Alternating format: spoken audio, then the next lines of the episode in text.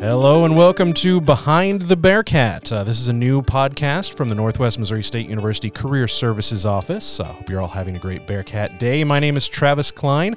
I am the internship coordinator with Career Services here, and I'm joined by my co-host uh, Hannah Christian. Hi guys, I'm Hannah. I'm the assistant director of Career Services here at Northwest.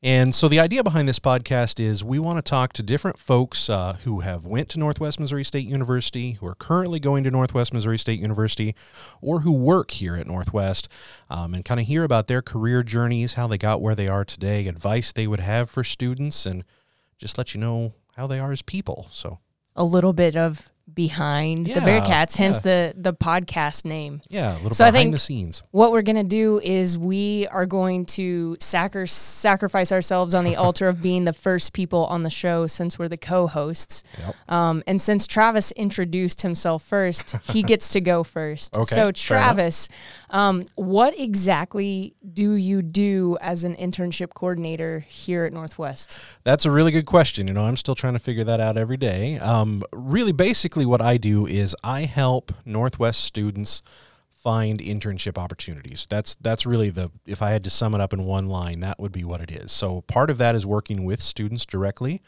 on internship search, doing how to find an internship sessions, things like that.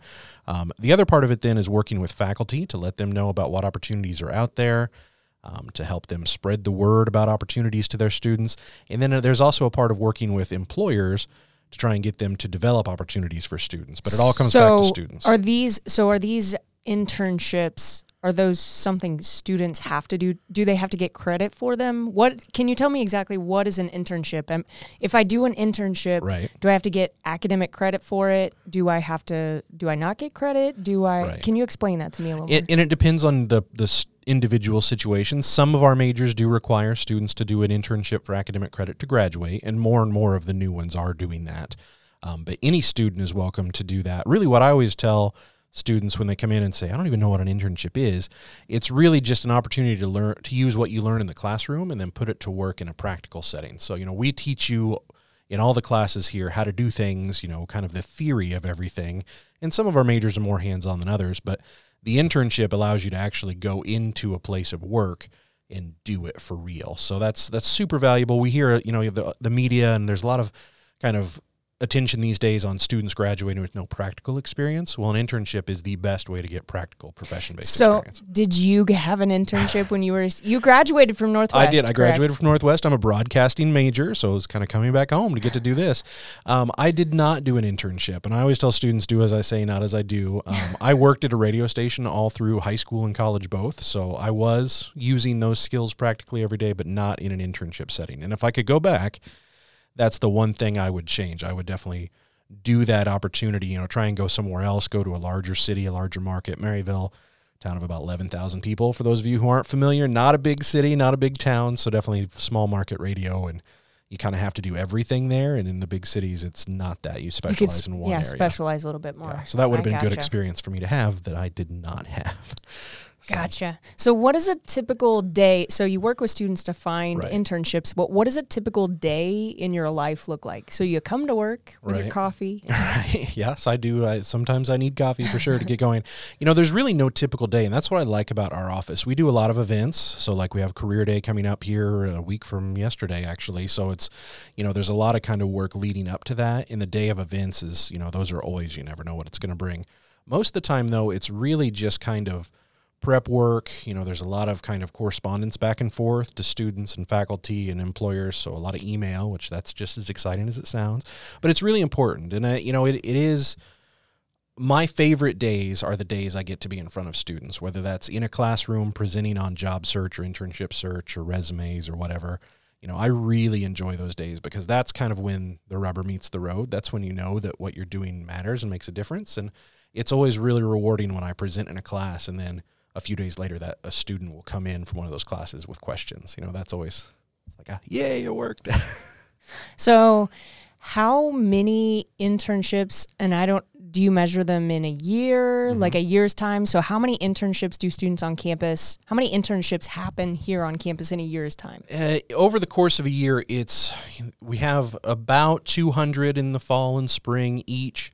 And then about 600 over the Wow. summer. So about a thousand total. Now that's only the ones done for academic credit. Like I say, not all students are required to do them for credit, and a lot of our students, I think, are doing internships or internship experiences, and they're not. There's no reporting mechanism for them, so we don't know about those. So I mean, that number we have about roughly 6,000 students. We could have, you know, half of We them could probably be have six. Well, yeah, yeah, six hundred more could be doing Absolutely. internships that we don't know about. and right? more than likely i think most students that do it it's not formally called an internship you know they might be it's working a part-time job or a summer job somewhere and they don't think of it as an internship but it still is you know as far as what the goal of it is the same outcome happens so you know I, I wish there was a better way to capture that and we're trying to figure those things out and it's not just a northwest struggle that's kind of industry wide how do you figure this stuff out but the ones we can measure, it's about a thousand a year, and I think that's you know that's a sixth of the student body. I think that's pretty good for any any Gotcha. common school year. Gotcha. So I I think my plan for this is to to go back and walk us through. So you came to Northwest and Yep. you were a, a radio. What was Broadcast. your actual major? So it was It- broadcast yes. production, just like it still is. Yep, broadcast Gotcha. production. Yep. So you're a broadcast production major and you worked at the radio station. How? So let's talk about your journey Yeah. to become the internship coordinator. So Right. what? What was your? So you worked at the radio station. Was that your first full time job out of college? It was it was my first part time job and my first full time job. So um, I was in a program here at Northwest called Upward Bound, where uh, high school students spend one Saturday a month um, doing like enrichment classes on campus in the mornings on Saturdays, and then you spend five weeks in the summer living in the residence halls taking classes. And part of that is you have to do job shadowing. And I was one of those kids when they asked me what I wanted to be when I grew up. My answer was always independently wealthy. that did not Yeah, me too. Yeah, Actually, that, that- was also my career goal. Yeah. But so you know i never had a plan for it so when it came time you had to do an experience and like they they were like okay travis you've got to do something pick something and they gave they had a list of businesses and the radio station was one of them um, and i was like you know i love music i listen to the radio station here in town quite a bit so it was like that would be really fun let's do that so but you didn't have. So you never were like, oh, I've always wanted to be a radio. I never had a person." You didn't- calling. Okay, no, gotcha. Yeah, I, I, I envy those students who I knew I wanted to be a teacher from first grade. Like that, that would be really nice. No, I never had that. Um, so I did. I went to the radio station do the do the job shadowing. That was very much just watch. You didn't you didn't touch much. Um, but the owner at the time, Steve Mickelson, was just this really great guy, and he. We had one of the things they had us do as job shadowers. We had to write a commercial and it was just a little 15 second commercial for an event, I think. So not even a commercial, a promo. And then we had to record it. So he happened to be walking by while I was recording mine, and he popped his head in and said, "That sounded really good. Have you ever thought about working here?" And it's like, "Oh, I'm only 15." Well, as soon as you turn 16, you know, I- I'd give you a job if you want to work here. So I, I held him to that, and I Oh, turned 16. wow. And, um, Your commercial skills, it- your, yeah, it was- kind of came think- out there. I think the deep voice, because even as a 15 year old, I had a pretty deep voice at that point. Um, Did so you when I- also have a be- beard? At I started. I had a start of a beard. Yes.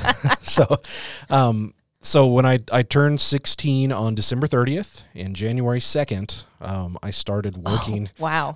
working at the radio station. I started doing Sunday church services. Um, they were an F- AM FM simulcast station, but Sunday mornings they'd break off, and the AM would play three church services. So we had a 30 minute cassette from the First Christian Church, 30 minute cassette from the First Methodist Church, and then the um, Baptist Church would call in live. So Oh. flip it oh. over, you introduce each one, you play the tape, wait for it to end, you talk it back out, you play the tape, and then you do the call. So, something I didn't even think about was that you were running a radio station at the time when they had tapes. Yep, Right. Absolutely. None of this digital stuff, right? So No, you were was- flipping tapes on and off. yeah, right? it was, and it was a literal cassette tape they would bring in, and they used the same one, and I think it was one that had something else on it at one point. We had this great big like electron magnet magnet basically. You press the button and you run a tape over it and it erases everything. And i remember i wore a, wa- a really cheap crappy watch at the time and the first time i ran it it killed my watch. So i learned really quick not to not to wear that into work. So so yeah so that's how it started and then from that it turned into working ball games and then um, spoofhound football was a really big deal and still is for the station. So i worked that basically every friday night from junior year senior year through graduating college. So and that was i wasn't doing the play-by-play thank goodness but i, I ran so you were like flipping it, ran, Yeah, run the ran board, the board and- it through. and we ran tape the whole time and every time that they would score you had to it was literally still a cassette tape like you stopped the cassette tape pulled it out get another one in and then you queued it up so at halftime they'd play back the play and whatever. So so it was pretty pretty involved for a game. It took a lot of a lot of effort, especially as a teenager. It was like, oh my god, there's so much responsibility. But it was really fun. Um, and then I had a Saturday music shift after that, and just kind of gained responsibility as I went through. So so I did that from 16 through high school, through college, and then so you were at the you were at the same radio station in town Yep. through high school, and then you went to college at Northwest, and then you Still worked worked all there. the way through there. Yep. Wow. yeah, still worked and still did basically the same things all through college. Um, I picked up some some more shifts, of course, because I didn't have school during the day, um, and then I actually started working full time the last semester of my senior year. So I had you know just a few classes during the day, but then I would work in the evening. So I think my shift was three to three to eight. So I worked full time. Gotcha. So did you work for the radio station on campus as well? Like, did you A do couple stuff semesters. for that? Okay. Yeah. Radio practicum. I should have done more with that. Yeah, I only worked a few semesters. So Gotcha. Yep. Okay, so you grad. So we've got you. You've radioed all the way from the time you were 16 all the way Yep. up through college. So Mhm. then you graduate from college, and then what was your plan? What was your jumping off point? Well, I was going to stay at the station for a while. You know, I'd hoped to move up to like program director or music director, things like that. Um, it was again a small town station, so the, the same owners. Um, Steve actually had left shortly after I started, and another uh, family had bought it, so I worked for them all through school, and it just got to where um, you know I had a child and I had to do severe weather coverage, and it's radio is one of those things that's really really fun. But it takes a whole lot of time, and you don't make very much money, especially in a small town. So it got to the point where it was like, you know, I was working sixty hours a week for not a lot of money, and wasn't home. and your goal like of becoming independently wealthy was shriveling was not in happening. front of you. Yeah, it was not I happening. gotcha. so, so um, I, w- I had applied for lots of things in Northwest because if you live in Maryville, you know Northwest is one of the be- best places to work. So I applied for all kinds of jobs on campus and kept. They used to send actual letters that were basically thanks but no thanks letters, and I got a whole bunch of those. And then I finally um, there was an admissions representative job that came up. Um, so I applied for that, and I'd actually worked for Upward Bound as a college student, working with high school kids, and I really enjoyed that. And I leaned really heavily into that when I applied for that job. And when they called me in for an interview, that's that's all I talked about. I never talked about radio at all, even though that's all I'd done. It was all working with high school students, and and they offered me the job, and it was it was an easy transition from radio into admissions. Gotcha. So were you a recruiter for I was, admissions yep. as an admissions rep? So what were you doing then? You you'd been radio Uh-huh. all the way up. So then how did you switch from radio to like recruiting? hmm Well, I mean, it was it, it's pretty easy process really because it's I always say it's you know if you're going to sell something you need to sell something you love and I really my time at Northwest and I'd been here you know through all through Upward Bound and all that sort of stuff so I'd been around Northwest for most of my life at that point. So are you from here originally? I'm You're from about 20 miles Okay, from Maryville. gotcha. Yeah, a little small town called Maitland, so pretty close to Maryville. Um, so it was really easy for me to go on the road and tell high school kids, "Hey, you need to come to school at Northwest because it's great." Because it was great. Um, so that was an easy, easy transition for that. I was also the webmaster at uh, KNIM when I started there. That I kind of got thrown into that position, and they literally handed me a book that was HTML for dummies and said, "Here, figure out how to do this." And I figured out how to do it. I don't think I got very good at it, but I figured it out. So when I started for admissions, I also did the admissions website. So I was a half-time recruiter. So I traveled about five weeks a semester doing college fairs and high school visits, which was really fun. Um, in mostly the southern Missouri and a little bit of Kansas. But then I also did the website. I did admissions emails at the time, and since then they've kind of offloaded that all to marketing. But when I was there, it was kind of we did all of our own, and I I kind of did it on. So my own. did you did you tell them that when you like in your job interview? Did you let them know that you had that extra skill, or was that something they were just like, "Oh, Travis is hired," and now And that was honestly the reason I applied because it was they needed someone to run the admissions website, and it's like, well, I've run Gotcha. the KNIM website, so I can do this. And the, I wasn't sure about the recruiting part, but again, I, I I- I had to talk to people as part of working in radio. You have to do remotes where you go to client sites and you know you talk about their events and promotions. So I was used to that part of it.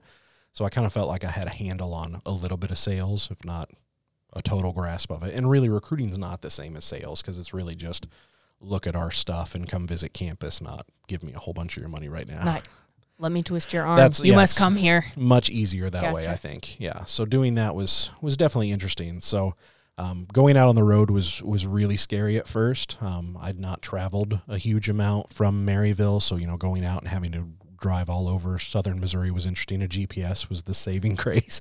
Um, kind of told me how to get everywhere, and you know got to know all those small towns and I always knew where the school was, if nothing else, if I was going somewhere. So, So did the schools call you and ask you to come, or did you No, call you them, have to do or you have to reach So- out? So that's kind of the sales aspect that of it as and well. it's like they they want you to do three visits in a day. So that's college fair or high school visit. So the nice thing about where I did was there's kind of college fairs all over the state are kind of organized to where they don't overlap with each other and they're all kind of close to each other. So they'll be if there's three in a day, they're within driving distance, really close together. So I used that and then filled in the gaps with visits when I needed to. So it was a lot of times looking where I was going to be, what was close, how many students they had. Um, we had to look at things like you know the the discounted free lunch programs to see how much academic need or how much um, monetary need there was in the areas, things like that. But it was really a pretty not difficult process. Other other recruiters had to kind of do it all from zero, so they had to figure out where they're going to go, who they're going to talk to, and I had a much easier territory than they did since I was just half time.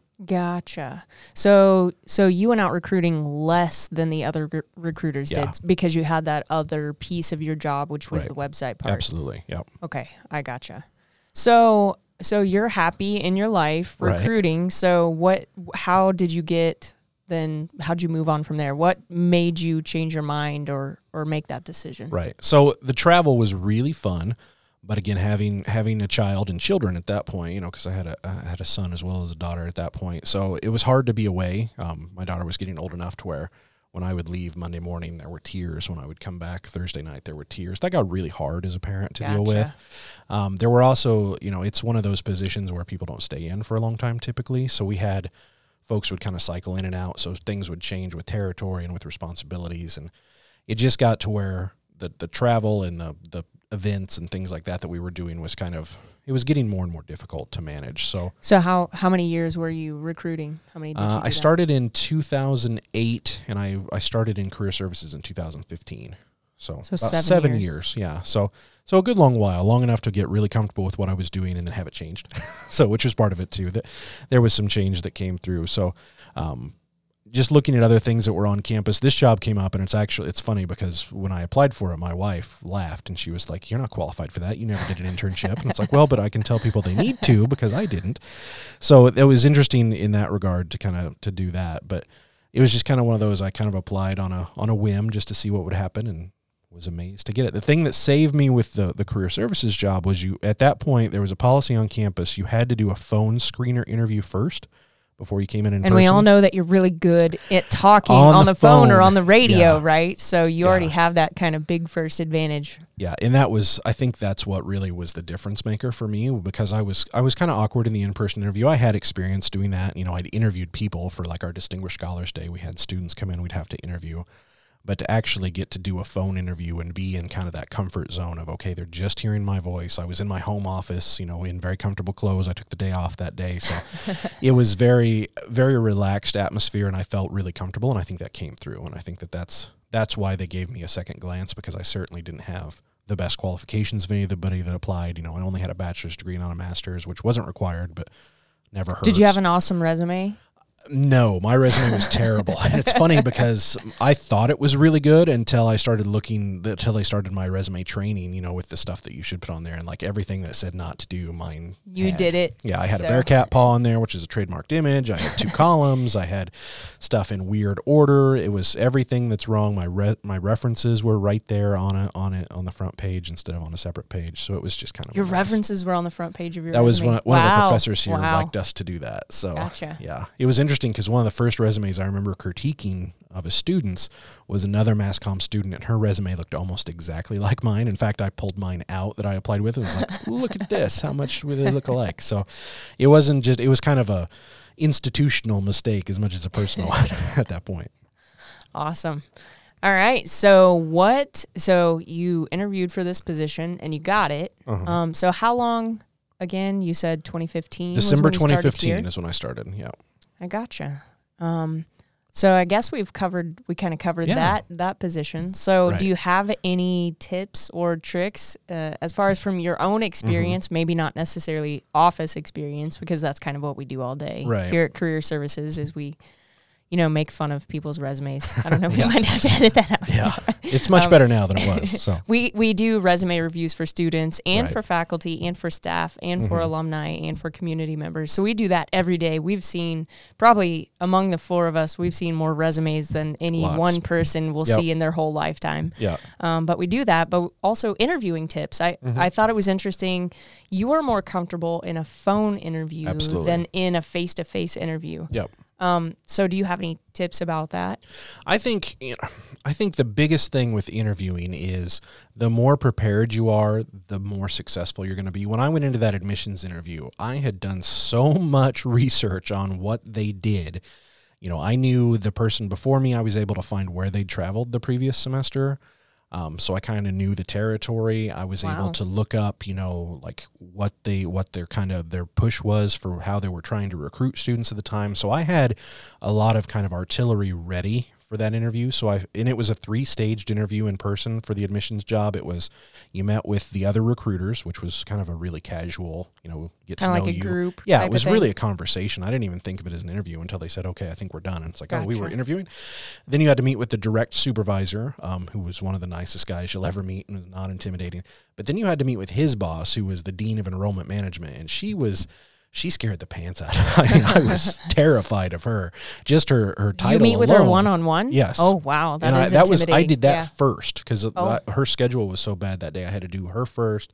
I met with her first, then met with the direct supervisor Jeremy, and then met with the recruiter. So my interview got easier. As it went as it yeah progressed instead through. of harder. So that was nice. But it, that preparation especially with her i think i was able to make you know a bit of an impression that I, I knew what i was talking about. The questions i asked weren't just you know tell me about what you do or where will i be traveling? It was like okay i see that this person traveled you know in southern missouri in the ozarks. You know is that would you like me to continue that route or are you thinking you want me to expand somewhere else? So i had a little more kind of well formulated thoughts and questions. And gotcha. i think that was something later she said kind of stuck out to her in the interview was that that homework had paid off a little bit. How did you know how to do that homework? Did you did was that just something you naturally came no, up with? No, it definitely wasn't. Did somebody give you that tip? It was it was really born out of complete ignorance of what the job was. I, you know, I, it was kind of, and I, you know, I think that that's good advice for students to have. The best jobs I've gotten, the admissions job here and the career services job, were both just kind of, I'm going to take a swing at this, and if I don't get it, I don't get it. You know, it wasn't I have to do this. It wasn't. I trained oh, I for think it I'll all be my good. life. Yeah, it's right. it's definitely not a situation like that. It really is. You take a chance and then you make the best out of what you're given. So, you know, I knew that the Northwest website had a ton of information on it, and I, I when I was looking at the position to apply, there were links to the website, and they want you to run the website. So I thought it was really good to look at it, and it was just there. So I mean, it was really just kind of it came out of I don't know what this person does, so let's find out as much as I can before I go into it. And part of it was before I went into the interview, I wanted to know if it was something I'd really want to do. Cause gotcha. I'd interviewed for a couple other jobs, like our local movie theater. I'd interviewed for a management position there, and it was like, well, you're going to work every weekend, you're going to work every holiday, and we'll pay you a little bit less than you make now. So I, if I would have known that, I wouldn't have done the interview and wasted our gotcha. time. So part of it too is just wanting to to educate myself about it, but then that helped really prepare for that interview setting too. Gotcha. All right. Well, thank you, Travis. Absolutely. I appreciate that. Yeah. So now we get to flip the script and we get to talk to you. So, All right. so you are also a Northwest Missouri State graduate, right? I am a proud Bearcat, uh, all right from the very beginning. Um, so whenever I was a senior in high school, you know, and going through that, Mhm. looking for a college, Yep. um, I came across the Northwest website, which was kind of cutting edge at the time, which is funny because it was just now we've just kind of refreshed Yep. it a little bit now, and this was in 2000. Wow. Yeah. so, um, uh, I found it online first, and there were a couple things it had going for it. Number one, my favorite color is green. okay, that helps. that does not hurt. Yeah. Uh, number two, I had been pretty involved in high school in a variety of different clubs. I'd traveled to Missouri Southern, Missouri State. I, I'd been to basically every single campus in Missouri, with the exception of UMKC and some of the St. Louis schools and Truman, and of course Northwest. So I'd been to all the other campuses. I'd seen what they had to offer, um, and I wasn't really excited about any of them. So I kind of just put all my eggs in one basket and said, I'm going to go to Northwest. I knew I wanted to major in biology, and they had a slightly stronger or a more varied biology program than Truman did because they're about equal distance mm-hmm. away. Um, you would have actually been recruiting in my territory right. because I'm from South Missouri, uh, Southwest Missouri. So um, I wanted to get far away from home, and that was about as far away as I could get yeah, while still being in the state. Yeah. So, and their color was green, and they accepted me. So off yeah. I went to school with no, no connections, no family ties, no friends came here. It was just me. Wow, and biology to um, being the assistant director of right. Also, also a circuitous career path. Right. Uh, so my mom is actually a plant physiologist, and my dad was a musician. Um, both my parents worked at the postal service, but um, it's ironic that they had the same job, very opposite training. Mm-hmm. Um, so I was very biology fluent, I guess. I like to talk about things in terms of languages. Um, so biology came easy for me. Mm-hmm. So I didn't know, I, I, originally wanted to be a zoologist and work with big cats. Um, and so I came here and kind of got diverted while I was taking the animal classes and the plant classes, I got diverted off onto the plant sort of path mm-hmm. and did. Um, I also worked while I was here. I was on the grounds crew, so I did a lot of work with plants. I managed the botany greenhouse. It got built while I was a student, so I was the first student employee there. Um, and I did a couple research projects. We had a big research project out by the pellet plant. There's a pond out there. Mm-hmm and there were a whole bunch of black locust trees, which are the trees that have like thorns that are like eight inches long and really will tear you up. And so we did a research project of cutting down trees out there. So I had a whole bunch of plant experience. I really enjoyed the plant side of things. Like plants are probably not going to eat you right. or mangle your leg or something if, you know, the big cats, it's a little bit different ball mm-hmm. game plants are captive audience. You don't have to chase them around the world. I wasn't really planning on going over to Asia to go find the tigers right. anytime soon. So, um, stuck with the plant biology. And actually, um, so I worked all of those jobs while I was here. Actually, did not have an internship either um, because I had so much related experience as far as part time paid work that I never took the time to do an internship, which in retrospect, I wish I would have. That would have been a great experience for right. me. Um, but I also, at the time when I graduated, Ventria Biosciences was, they had built the CI and they were going to put uh, genetically modified rice in it. They were going to grow rice. And so I thought, oh, yeah, I'm a botany major graduating in 2006. My time has come. Um, and ultimately, they backed out at the end. So I then was unemployed for a couple months and did some babysitting gigs and uh, before I got employed at my first job, which was the deputy recorder of deeds here in Nodaway County. All right, so deputy recorder of deeds. So what what do you do in that position? I think that's one of those local government positions where people have heard of it, but they have no concept of what you actually do. People have not heard of it actually. Yeah. so uh, I had gotten married. Actually, I got I graduated college in April 29th of 2006 and then I got married May 20th of 2006. Um, and ironically, to get married, you have to go to the recorder's office and purchase a marriage license. So that's the first time I had ever heard of the recorder's office. Uh, and then two or three months later, the gal who was the recorder at the time approached me and said, My deputy is going to move away and I'll have an opening. Would you be interested? And I was like, I'll be there tomorrow. if you need me, I can come in and work. So, what the deputy recorder does is the recorder's office is the repository for land transfers, marriage licenses, and tax liens and DD 214s, which is a military discharge document. So, anything important that you need recorded hence the term recorder's office. Mm-hmm. You bring it in there and you pay a fee, and then they record it, which means at the time it meant they copy it onto a piece of paper, archival quality paper, and then give you back your original document, but they have a photocopy of okay. your actual document. So you can go back and retrieve it at a later date. So kind of an archivist position. Basically, an archival yeah. position. Uh, and what I didn't know at the time was that my job as deputy was to be the customer service front-facing person in the office, answer the phones, uh, but also to do the data entry for the uh, land records, marriage records. So I was the one who was taking that information and then putting it into the computer system, the database on the back end, which was going to help me in the future. I didn't know that at the time. Right but it did help me. Yeah, so hearing those duties, that that seems to lead directly into your next position. Right. So I worked at the recorder's office for seven years. And at seven years, I was like, there is nothing more I can learn here. Mm-hmm. Um, I also worked elections. So the county offices are all together in uh, the Nodaway County Administration Building.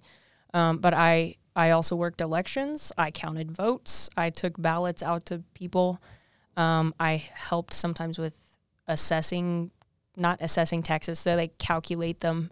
Um, I worked with many of the offices in the administration building. So after learning all of that, I decided that I needed to to do something. It wasn't exactly I didn't want to spend the rest of my life there. I needed to do something with people and helping people learn. And actually right towards the end, I held a class for the community on like how to find things in that database. A lot of local researchers came to that. Had about 40 people in my class, community class, like 10 a.m. on a Wednesday. That's a good and I kind of really, yeah, I know, right? Uh, I didn't know it at the time, but uh, that was really good.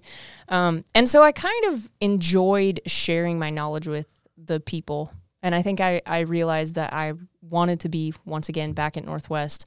I think there's something to be said about being with young people who are interested and, and excited about going out and working and sort of changing the world.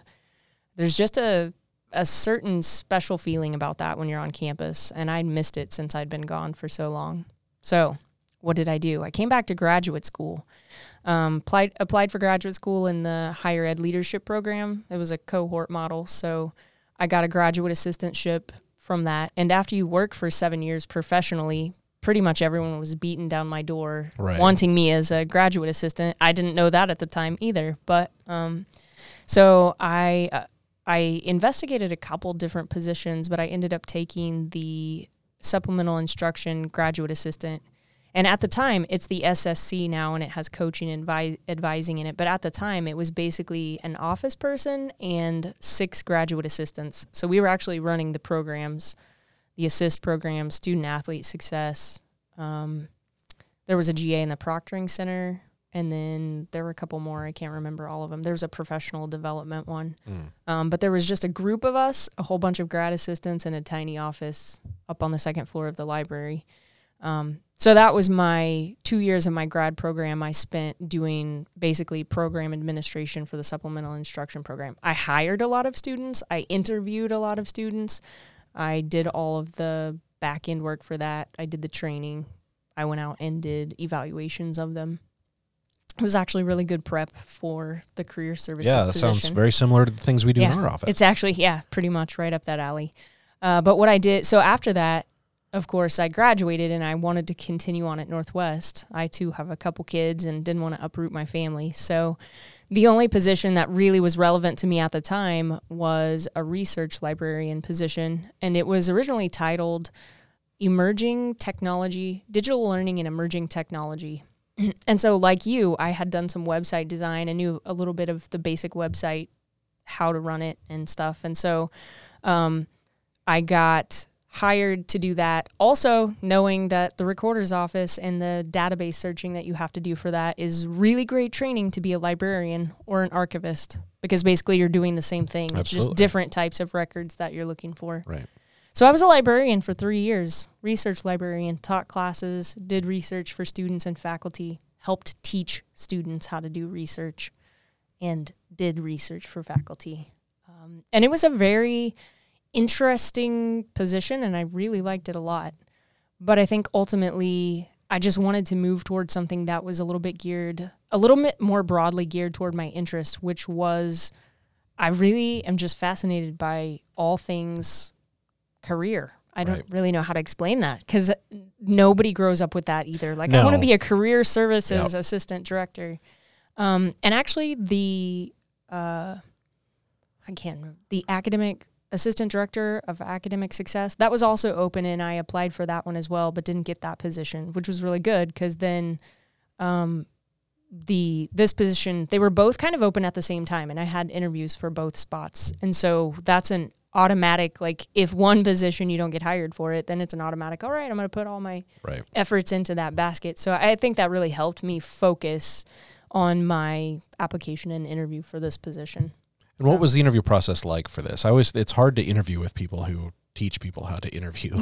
right. So, um, first up was, I think, so I had a Skype interview and I was already on campus and had the Skype interview. So I, this was fascinating. I've done I've done phone interviews before, which I'm not a huge fan of because I am too easily distracted. So I gotta like close my eyes and focus. But I think the Skype interview was different because you have so many technologies coming together. You have right. the video, so you have to like look good as opposed to on the phone. Like mm-hmm. you say, you can be relaxing in your in your cave and be right. okay. You have to look good, and you also have to come across well verbally. Mm-hmm. Um, so there's like an aspect of the phone interview, um, but then you also have to make sure your computer's running, which mine didn't. I went in a day before, got the whole setup put together, tested it with the guy who was running the meeting, and it worked awesome. And then on the day of the interview, actually, I lost. I lost sound. I don't know what happened, but there was definitely a big technical mistake in the middle of it. And so that was a little, if I hadn't practiced or set up my equipment and practiced, I would have been much less confident in, mm-hmm. in that mistake, I guess. Um, but it was a huge panel of people. There was like 12 people on this interview panel for this job. And so I'm, of course, on a computer doing the Skype thing, and it was almost impossible to see anyone's face. So I could see their bodies and I could see the way they were moving, but I it was really, really hard for me to see facial expressions or to kind of gauge anyone's level of interest or, you know, am I doing well? Am mm-hmm. I doing poorly? I'm not really sure because you're a tiny dot on the screen. Right. But I say it was better th- in some aspects than I think a phone interview would have been for me because I, I, I have a really big problem with being distracted if I'm just talking on the phone. In fact, know that if you call me on campus and talk to me on the phone, I'm sitting there with my eyes closed, listening intently to everything you're saying so that I don't forget it. That's an old radio trick too to close your oh, eyes. Oh, is it really? And focus I didn't even on know something that. so that you don't lose, so that you don't get the ooh shiny and you yep. don't lose focus. I got a big visual shiny. Right. It's very hard for me to focus. Yeah. Well, you know, I was on the other side of that panel interview, so I was one of the faceless people at the table, and you did have some technical issues, but honestly, I, I think what impressed us on the interviewee side, you know, the interviewer side was you handled them well. You still you still answered the questions even if you know you you missed some you know the, if you had a hard time hearing us i remember you never could hear me speak yeah. because my voice does not carry through a, a, webcam microphone that's 10 feet away so it was the way that you handled the problems was almost like made the problems into a success for you so i think that that was well that's good that's yeah. good to know i, I didn't even have a, that feedback before this show yeah so and i think great. that's good for students to know that you know some things are not always going to go well ever. You know, Murphy's Law, whatever you plan on, it's not going to happen. So, and if it can go wrong, it will go wrong. But it's how you handle the, you know, if you can handle those things gracefully and still have your, your professionalism come through, still have solid answers, then you're going to make an impression. That's a good point because a lot of people do like test based interviews. That's yeah. actually kind of a test. Absolutely. You know, yeah. sometimes you should throw a little wrench right. in the thing. Yeah, trial by the fire. test goes, right? Yeah, absolutely. So, so yeah, so now you're assistant director of career services, so you kind of run the office and work with our students. So That's true. So uh, the funny thing is, and I always think about this, I I'm assistant director of career services. Does that mean I assist the director of career services? Which is an interesting question because now we no longer have a director of right. career services. We have the great Jill Brown, who is the director of partnerships and placement. So, yes, I assist her by running career services. And so, to answer my own question earlier, what does a day in your life look right. like? Um, it is kind of a combination between chaos and teaching and just spreading joy through campus. I don't know how to describe that any better, but um, a day might consist of going to a classroom and giving a presentation, and then going over to a meeting with a faculty member and then coming back and having a meeting with my students mm-hmm. and then meeting with a student one on one in my office and then meeting with my staff. There's a lot of meetings with people and with students. Um, I also do the data backside of things, so collecting office data, um, reporting on that, making sure that all of our processes, that we're getting stuff ordered, mm-hmm. that we're members of the associations we're supposed to be a member of, that we're not overspending our budget, kind right. of all those little office things that have to happen and that maybe don't get a lot of time spent on them when they're a, when you're a forward facing office like we are. Yeah, absolutely. All right. Well, I think you know that that's us. So we wanted to introduce you to to us before we started bringing other people in. Um, we will definitely continue this on and continue these conversations as we chat with other folks across campus and kind of the same kind of how they got to where they are and the paths they've taken. So we hope that you will join us for future ones as we continue this. So thank you all for uh, joining us for Behind the Bearcat, and we'll talk to you next time.